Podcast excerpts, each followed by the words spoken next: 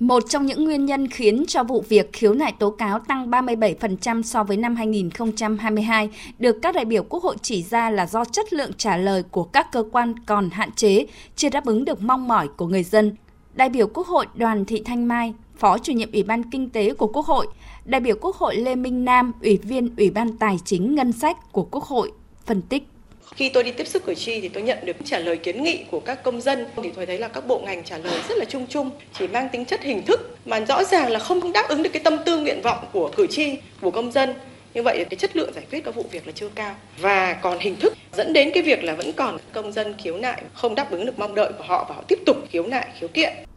cách thức giải quyết hay trả lời cho người dân chưa thỏa đáng. Cần phải có những cái giải pháp cái phương pháp nó phù hợp. Cho nên chúng tôi nghĩ là cái gì mà còn tồn tại hạn chế thì các cấp chính quyền phải đôn đốc để xử lý dứt điểm. Nhưng những cái đã đúng quy định pháp luật rồi nhưng mà chúng ta lại cũng không thể giải thích cho người dân người ta hiểu mà người ta thấy thỏa đáng được thì chắc chắn vẫn còn có những cái khiếu nại khiếu kiện.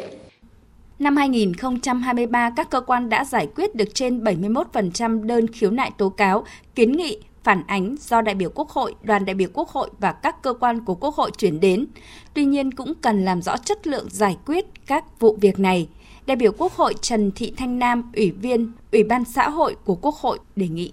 Việc mà kết quả xử lý đơn do các đại biểu quốc hội, các đồng đại biểu quốc hội và các cơ quan quốc hội chuyển đến đã giải quyết khoảng 71,6%. Chỉ nêu về số liệu thôi, còn về cái kết quả xử lý các đơn nó đúng hay nó sai, hay cái nào vừa có đúng vừa có sai, cái tỷ lệ nó như thế nào để cho các cơ quan quốc hội và các đoàn đại biểu quốc hội cho ý kiến nó cũng sẽ sát hơn.